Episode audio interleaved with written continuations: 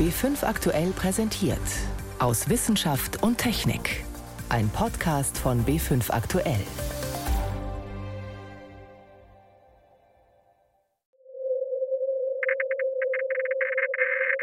Das sind irgendwie beunruhigende Geräusche, was auch passt, denn so klingt ein Berg, der in absehbarer Zeit auseinanderbrechen wird, der Hochvogel in den Allgäuer Alpen, dazu später mehr.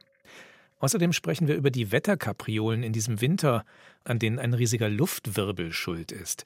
Doch zunächst geht es um Corona-Impfstoffe, die vielleicht schon relativ bald bei uns zugelassen werden könnten. Das sind drei unserer Themen heute. Am Mikrofon ist David Globig. Auch diese Woche war sie wieder durchgehend in den Schlagzeilen die Corona-Impfung, weil es bei uns immer noch viel zu langsam vorangeht, da die Hersteller nicht so viel Impfstoff liefern wie vereinbart. Am Montag gab es deshalb einen sogenannten Impfgipfel mit der Bundeskanzlerin und den Ministerpräsidentinnen und Ministerpräsidenten. Zugeschaltet waren auch Vertreter der Pharmaunternehmen. Danach hat die Kanzlerin bekräftigt, bis zum Ende des Sommers sollen alle Altersgruppen, für die Impfstoffe zugelassen sind, ein Impfangebot bekommen. Vielleicht geht es sogar noch ein bisschen schneller. Nach den Vakzinen von BioNTech, Moderna und AstraZeneca dürfte die EU bis dahin noch weiteren Impfstoffen grünes Licht geben. Aktuelle Studienergebnisse machen jedenfalls Hoffnung. Anna Küch berichtet. Bei Sputnik V war Russland besonders schnell. Schon seit einem halben Jahr wird damit geimpft, obwohl die letzten wissenschaftlichen Testphasen noch nicht abgeschlossen waren. Doch jetzt liefert eine Studie mit 20.000 Freiwilligen im britischen Fachmagazin The Lancet erstmals überprüfbare Daten. Es zeigte sich, das Serum ist sehr wirksam. Forscherin Polly Roy von der London School of Hygiene and Tropical Medicine sagte in den ARD-Tagesthemen: die Daten zeigen über 91 Prozent Schutzwirkung. Das ist fantastisch. Sie verwenden zwei unterschiedliche Trägerviren. Das hilft enorm. Auch der Infektiologe Christoph Spinner vom Klinikum rechts der ISA ist angetan. Endlich gibt es für die Fachwelt verfügbare Daten. Und hier zeigte sich, dass der Impfstoff bei fast 20.000 Menschen untersucht wurde. Und die Mehrheit der Probanden hatte tatsächlich leichte Impfreaktionen an der Impfstelle, aber ganz grob zusammengefasst entspricht die Verträglichkeit des Impfstoffes der Verträglichkeit anderer Impfstoffe, also war insgesamt gut. Russland hat jetzt auch in Europa die Zulassung von Sputnik beantragt. Es versorgt mit seinem Impfstoff bereits 50 Länder und plant Produktionsstätten in Indien, Brasilien und Südkorea. Ähnlich offensiv treten auch die chinesischen Hersteller Sinopharm und Sinovac auf. Sie exportieren bereits in viele Länder. Millionen Menschen sind schon geimpft. Bislang gibt es aber keine Studiendaten, die offengelegt wurden. Gleichzeitig laufen weltweit für viele Impfstoffkandidaten Studien in der letzten Phase. In Deutschland könnte im Laufe des Jahres der Impfstoff CureVac zugelassen werden, der wie die Impfstoffe von BioNTech und Moderna funktioniert. Ein weiterer Kandidat ist der Impfstoff des amerikanischen Unternehmens Johnson Johnson, ein Vektorimpfstoff, bei dem harmlose Viren als Träger dienen. Der Infektiologe Christoph Spinner vom Klinikum rechts der Isar ist auch an einer Studie beteiligt. Erfreulicherweise zeigte der Impfstoffkandidat von Janssen nach der einmaligen Gabe eine Schutzwirkung im Bereich des Erwarteten, nämlich 66-prozentige Wirksamkeit vor moderat bis schwerer Covid-19-Infektion. Interessant ist dabei aber vor allem, dass die Schutzwirkung in der Welt unterschiedlich war. Während sie in den USA bei 72 Prozent lag, lag sie in Südafrika nur bei 57 Prozent die regionalen Unterschiede könnten an den neuen Virusmutationen liegen. In Südafrika kursiert eine Variante, die als besonders ansteckend gilt. Derzeit gibt es nicht genug Daten, die das belegen können. Die Zulassungsstudien laufen ja noch.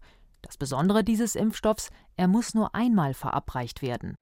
Unabhängig von der 66-prozentigen Schutzwirkung von moderat bis schwerer Covid-19-Infektion zeigte sich 28 Tage nach der einmaligen Impfstoffgabe des Janssen-Impfstoffs, dass schwere Covid-19-Infektionen vollständig verhindert werden konnten. Und darauf kommt es ja für den einzelnen Menschen an, keine schwere Erkrankungsepisode zu erleiden. Ebenfalls erfolgsversprechend ist der amerikanische Impfstoff Novavax.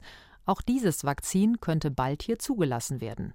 Der Novavax-Impfstoff funktioniert ähm, technisch nochmal nach einer völlig anderen Plattform. Es ist ein sogenannter proteinbasierter Impfstoff, also es sind nur einzelne Bestandteile des SARS-Coronavirus 2, die gespritzt werden und dann eine Immunreaktion auslösen. Die Wirksamkeit ist laut ersten Zwischenergebnissen hoch.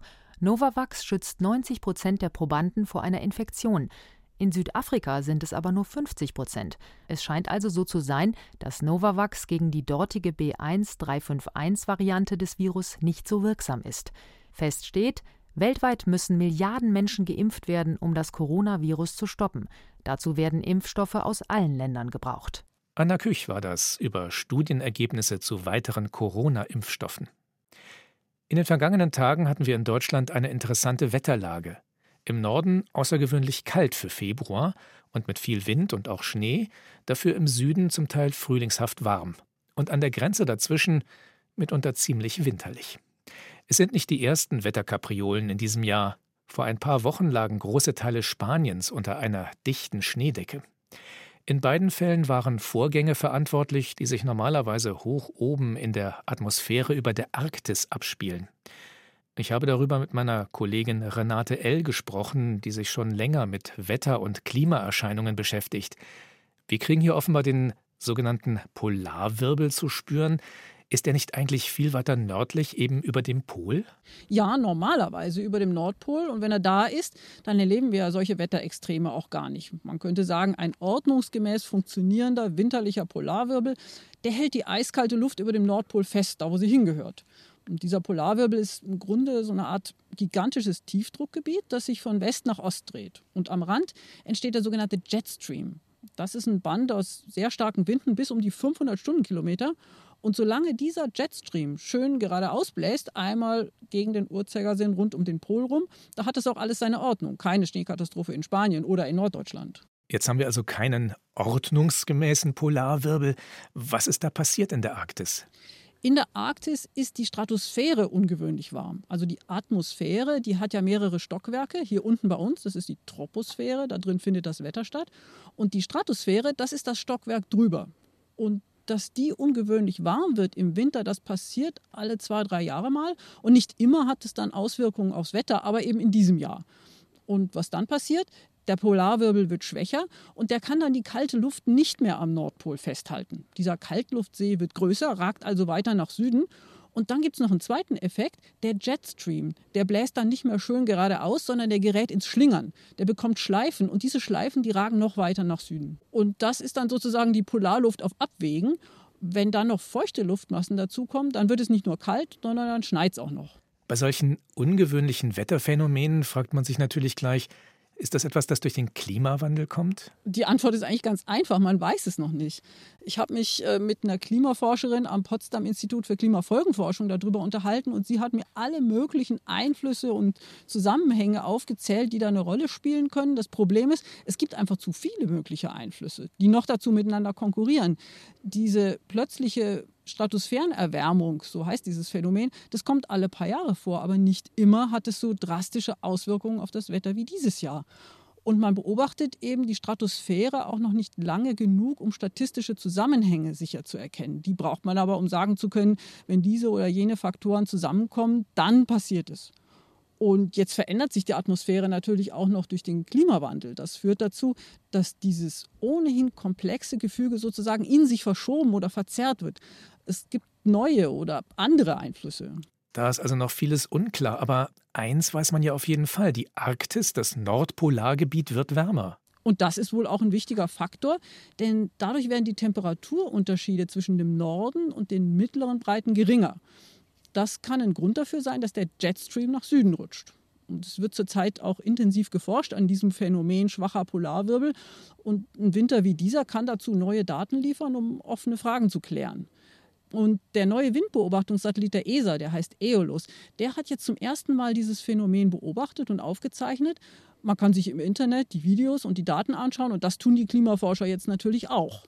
Und weil das Wettersystem eben so vielen Einflüssen unterliegt und manchmal auch noch der Zufall reinspielt, erleben wir solche Extreme eben nicht jeden Winter.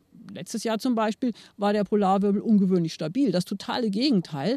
Damals blieb die Stratosphäre dann sogar im Frühling noch extrem kalt. Da hatten wir zwar nicht so ein ungewöhnliches Wetter bei uns, aber trotzdem gab es dadurch andere beunruhigende Auswirkungen. Letztes Jahr gab es deshalb ein Ozonloch über der Arktis, denn der Ozonabbau ist umso stärker, je kälter es ist, weil der Eiskristalle braucht für die chemischen Reaktionen. In einer warmen Stratosphäre wird also weniger Ozon abgebaut. Welche Rolle der Klimawandel für dieses Phänomen spielen könnte, ist auch nicht klar. Manchmal kommen eben ungünstige Einflüsse zusammen und der Klimawandel treibt die Dinge dann ins Extrem. Mit Klimawandel kommen also Extremsituationen häufiger vor als ohne Klimawandel. Und das ist es ja auch, was wir jetzt seit Jahren beobachten. Egal ob im Sommer mit Hitzewellen und Trockenheit oder im Winter mit Schneekatastrophen in Spanien und in Norddeutschland. Wie der Polarwirbel für Wetterkapriolen sorgt. Hintergrundinfos von Renate L. waren das. Sie hören B5 aktuell am Sonntag aus Wissenschaft und Technik. Heute mit David Globig. Vor einem Dreivierteljahr habe ich das erste Mal bei der Stunde der Gartenvögel mitgemacht. Ich habe also bei uns auf dem Balkon gesessen und eine Stunde lang gezählt, wie viele Vögel einer Art jeweils gleichzeitig in unserem Innenhof zu sehen waren. Das war mitunter etwas schwierig, wenn etwa ein Krähenschwarm eingefallen ist und nicht mehr auf einen Blick zu erkennen war, ob es nun ein Dutzend Vögel sind oder vielleicht ein paar mehr. Aber das ist gar nichts verglichen mit den Herausforderungen, vor denen Forschende stehen, wenn sie Elefanten in der afrikanischen Wildnis zählen wollen. Da kann man wirklich den Überblick verlieren. Aus Großbritannien kommt nun ein überraschender Vorschlag. Macht das doch einfach vom Weltraum aus. Und am besten sogar automatisch. Wie das geht, erklärt Guido Meyer. Unten in der Savanne eine Herde afrikanischer Elefanten und über ihnen Wissenschaftler in einem Propellerflugzeug, die verzweifelt versuchen, die Tiere zu zählen, ohne Doppelungen und ohne durcheinander zu kommen. Die herkömmliche Methode, Elefanten zu zählen, besteht darin, dass Flugzeuge ein kleines Gebiet abfliegen, Forscher an Bord die Tiere zählen und sie ihre Ergebnisse dann hochrechnen auf ein größeres Areal. Ayla Dupolch arbeitet an der Abteilung für Zoologie der Universität von Oxford. Ihr missfiel dieses veraltete, langsame und komplizierte Verfahren, denn das Hochrechnen führte dazu, dass Wissenschaftler die Gesamtpopulation letztlich doch nur schätzen konnten, auch mussten die Zähler in ihren Maschinen mangels Weiterflugerlaubnis an jeder Landesgrenze umkehren, während die Elefanten munter weitergezogen sind. Warum also nicht von weiter oben gucken, aus dem Weltraum? Der Vorteil von Satellitenaufnahmen ist, dass wir so Gebiete von mehr als 5000 Quadratkilometern abdecken und das binnen sehr kurzer Zeit. Auch Landesgrenzen stellen kein Problem mehr dar. Wir müssen uns nicht um Überflugsrechte und Genehmigungen bemühen. Insgesamt bekommen wir so also genauere Angaben zu den Elefantenpopulationen. Dann wissen wir, wo Maßnahmen zu ihrem Schutz getroffen werden müssen. Geschätzt rund 400.000 Elefanten ziehen heute noch durch die afrikanischen Savannen, Tendenz abnehmend. Anfang der 80er Jahre waren es noch drei Millionen.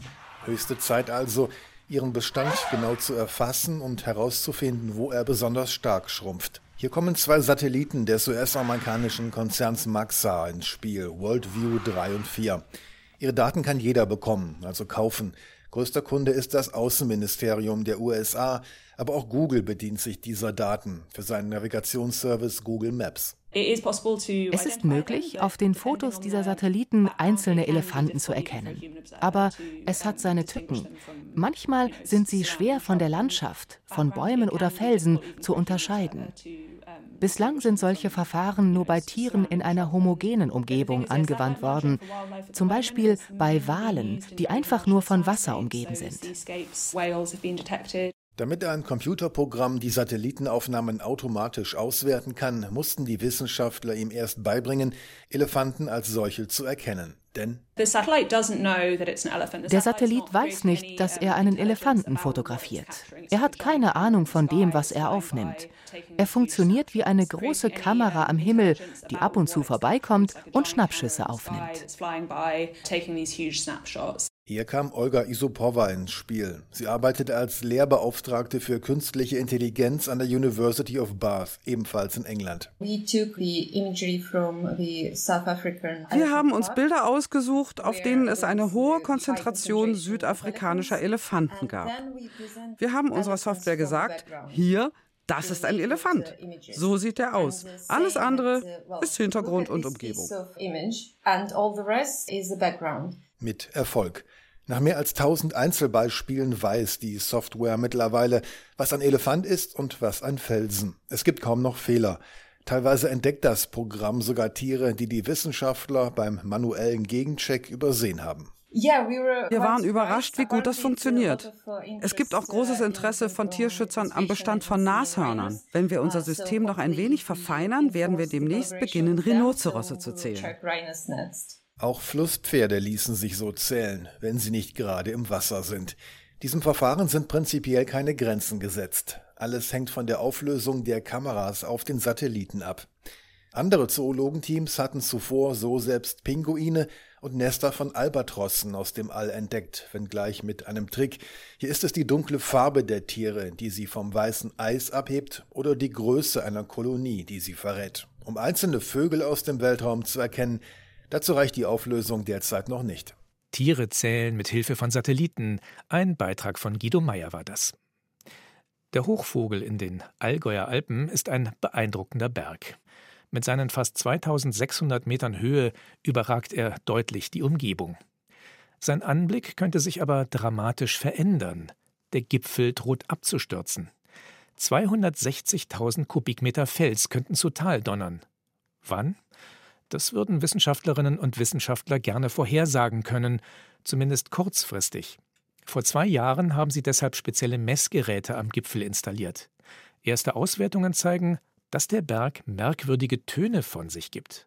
Was es damit auf sich hat, berichtet Jan Kerkhoff. Er war auch schon für uns dabei, als die Geräte aufgestellt wurden. Anflug auf den pyramidenförmigen Gipfel des Hochvogel in den Allgäuer Alpen. Der Pilot setzt den Helikopter mit nur einer Kufe auf einer Felskante knapp unterhalb des Gipfels auf, im zerklüfteten Gelände und hält ihn in der Schwebe. Wissenschaftler der TU München und Michael Dietze vom Geoforschungszentrum Potsdam springen raus und kauern sich auf den Boden, um nicht vom Rotor getroffen zu werden. Eine spektakuläre Aktion im Herbst 2018, an die sich Dietze noch heute erinnert weil der Hubschrauber mit einer Kufe auf so einem kleinen Felsplateau, das ist so ein Küchentisch groß am Ende, eine Kufe draufsetzt. Dann heißt es alle schnell raus aus dem Heli, der fliegt wieder weg und dann steht man halt auf diesem ja, zweieinhalbtausender Gipfel und sieht überall die Risse um einen rum. Mulmiges Gefühl mitunter, ja. Manche Risse durchziehen den gesamten Gipfel. Ganz oben hat sich ein fünf Meter breiter Spalt geöffnet. 30 Meter ist er lang, so groß, dass ein Sattelschlepper reinpasst. Das zeigt auch dem Laien, wie wenig stabil dieser Berg ist. Alles liegt voller losem Geröll, die Felsen sind brüchig. Der Geologe Michael Dietze und seine Kollegen müssen bei jedem Schritt aufpassen. Sie machen sich sofort daran, Messgeräte zu installieren, die die Bewegungen des Berges und die Veränderungen der Risse aufzeichnen sollen. Das Ziel, so der Geologe Michael Krautblatter von der TU München, ist hier ein Frühwarnsystem zu entwickeln für den Hochvogel und andere absturzgefährdete Berge. Ich denke, dass das eigentlich die Zukunft der Alpen ist, dass man viel stärker auf die Warnsysteme gehen muss. Das Verbauen ist sehr teuer, es verschandelt schon auch in, und es hilft nicht immer. Und eigentlich ist es oft gut, auch die natürliche Sedimentdynamik von Wildflüssen, von solchen Felshängen zuzulassen, weil er entlastet sich selber. Und das aber in einer Art und Weise zu machen, dass wir eben eine Woche oder drei Tage vorher warnen, dann ist alles weg, es fällt runter und dann kann ich vielleicht das danach auch wieder nutzen. Unter anderem montieren die Wissenschaftler Geophone als Warngeräte am Gipfel. Geophone sind letztlich nichts anderes als Mikrofone, die Erdbewegungen registrieren. Die Idee dahinter? Die vielen kleinen und großen Bewegungen und Brüche im Berg, die letztlich zum Felssturz führen, lösen Schwingungen aus. Und die werden aufgezeichnet. Jetzt hat Michael Dietze erste Messreihen ausgewertet und die Geophone haben ein Signal aus dem Berg empfangen. Töne, die der Fels macht. Ihre Frequenz steigt immer wieder zwei bis drei Tage lang an und fällt dann in nur einem Tag wieder ab. Die Ursache in diesem Frequenzgang, die liegt letztendlich darin, dass sich die Felsmasse bewegt, hangabwärts bewegt und dabei der Spalt immer weiter aufgeht. Und das Ganze funktioniert natürlich nur so lange, bis sich die Felsmasse verhakt. Und wenn sie verhakt ist, dann baut sich wirklich mehr Spannung auf, sie kann sich nicht mehr bewegen und dann löst sich das Ganze wieder. Und durch dieses Verhaken, Lösen, noch mehr Verhaken, Wiederlösen wird der Berg in Schwingungen gebracht, die man sogar hörbar machen kann, wenn man sie 20-fach beschleunigt. Der Klang des bröckelnden Berges. Nur wenn man genau hinhört, hört man diese Schwingungsänderungen. Und die entstehen eben dadurch, dass sich Teile des Berges immer wieder ein klein bisschen bewegen. Und wenn die Abstände dieser Schwingungsänderungen über kürzer werden, nicht mehr wie jetzt tageweise passieren, sondern irgendwann stundenweise oder gar Minutentakt, dann steht der Felssturz unmittelbar bevor. Michael Dietze kann sogar die einzelnen Rucke und kleinen Brüche im Fels hörbar machen. Das klingt zwar alles unheimlich, aber für die Wissenschaftler ist der bröckelnde und schwingende Berg ein Glücksfall, an dem sie, so hoffen sie, noch lange ihre Methoden ausprobieren und verbessern können. Doch schon jetzt glauben sie, den Absturz schon Tage vorher ankündigen zu können. Jan Kerkhoff war das über einen berstenden Berg. Wer in Bayern den Sternenhimmel beobachten möchte, der hat es durch die nächtliche Ausgangssperre zurzeit etwas schwerer als sonst einfach mal aufs Land rausfahren und auf einer Wiese weit weg von den Lichtern der Stadt den Blick ins All richten, das geht momentan nicht. Doch auch aus dem eigenen Garten oder vom Balkon aus kann man einiges am Nachthimmel sehen. Tipps dazu von Yvonne Meyer. Monatelang haben wir uns an zahlreichen Planeten und Sternschnuppen erfreut, doch der Februar geht es etwas ruhiger an. Immerhin, ein paar Sternschnuppen gibt es zu zählen, die Februarleoniden. Die scheinen aus dem Sternbild Löwe zu kommen, daher der Name. Am besten zu sehen wären die Ende des Monats, vom 22. bis zum 26. Februar. Sind nicht sehr viele, nur zwei bis fünf Sternschnuppen pro Stunde gäbe es überhaupt. Und der Mond wird immer heller zum Ende des Monats, also es wird schwer, welche zu finden.